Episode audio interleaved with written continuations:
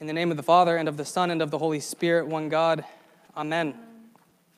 This Sunday in the, uh, in the Orthodox Church is known by, by two different names. One that maybe is more uh, sad is Cheesefare Sunday, when we say farewell to cheese and dairy products for the Lenten season. Uh, but the other name of today is Forgiveness Sunday. These were the first words of our Lord in the gospel today. If you forgive the people in your life, then God will forgive you also. But also the warning if you do not forgive the people in your life, then God will not forgive you. These are the same words of the Lord's Prayer, the Our Father, that we ask of God to forgive our sins only insofar as we forgive other people. When we think about it in those terms and really understand what that means, how can we not forgive people? If we don't forgive people, then our Lord, our Father in heaven, will not forgive us. And so we call to mind today the importance of forgiveness in our lives. Forgiveness is one of the most difficult things to, to give, especially to people who have actually hurt us.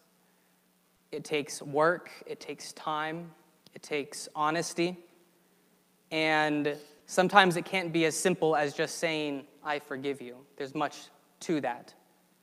But as much as we can, something that's good for us to do, especially in Great Lent, we learn the lesson more immediately. But in, in, every aspect of our lives, we must understand that our choices and our actions the ways that we participate in the power of sin, in separating ourselves from God, has an effect on other people. Our participation in the power of sin leaves its mark on the physical places and the people of our lives. Our actions are, not, are, are bigger and more than just me and my situation. And sometimes we don't realize that, right? We come to church, we live our lives, we look around, we say, oh, she, she chose to wear that today. Why is he still sitting down? We have these thoughts, right, that happen in the church.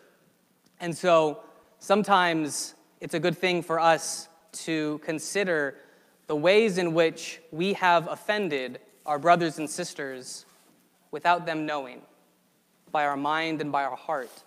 And so there's a practice in the Orthodox Church of at the conclusion of this service, performing a blessed rite of forgiveness, the service of forgiveness, where every person in the church approaches each other and asks them for forgiveness. We might think, oh, I haven't done anything to that person. Why do I need to ask them to forgive me? I didn't do anything. But when we remember that our sins, our thoughts, the disposition of our hearts, has an effect on the people around us and the effect on the space that we are in, then we have all offended each other in some way, large or small. And when we remember that, it opens up our worldview to understand the cosmos, to understand the people and the world that we live in, realizing that it's bigger than us. It's bigger than just me. My repentance in Great Lent is bigger than just me I'm called to be reconciled to everyone. And that starts tonight with Forgiveness Vespers. Now, because of the pandemic, we won't be performing that service with each other. In future years, I hope that we can, where we will ask each other for forgiveness.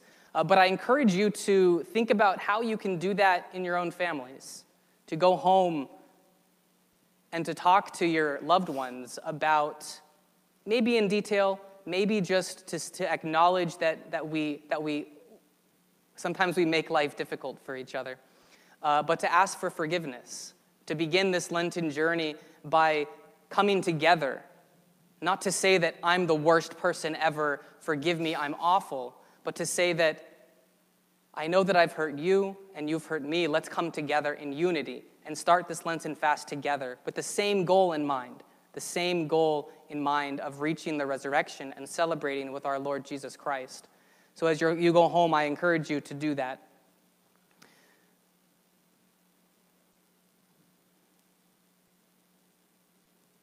I forget what else I was going to say. Maybe that's enough. Maybe that's God telling me that I've spoken and kept you here enough. But in all honesty, I, I, I speak for myself. I've, you know, I've only been here for a couple months now, and um, I know that even in my time here, the sins that I've brought have affect all of us. And so I ask you all for your forgiveness as we begin this Lenten journey, that we can come together as a parish family to uh, unite ourselves to one another, to unite ourselves in this common purpose, to grow, to learn more about ourselves, to learn more about each other, and to learn more about our Lord, and to grow in holiness over these next several weeks leading up to our Lord's passion and his resurrection. May God bless and keep you. Kalidinami, kalisarakosti. A good Lent to everyone. Many, many blessings to you all, and, uh, and, and much uh, good strength and blessings throughout these coming days to you all. I wish you all. God bless and keep you. Thank you for joining us this morning. In the name of the Father, and of the Son, and of the Holy Spirit. Amen.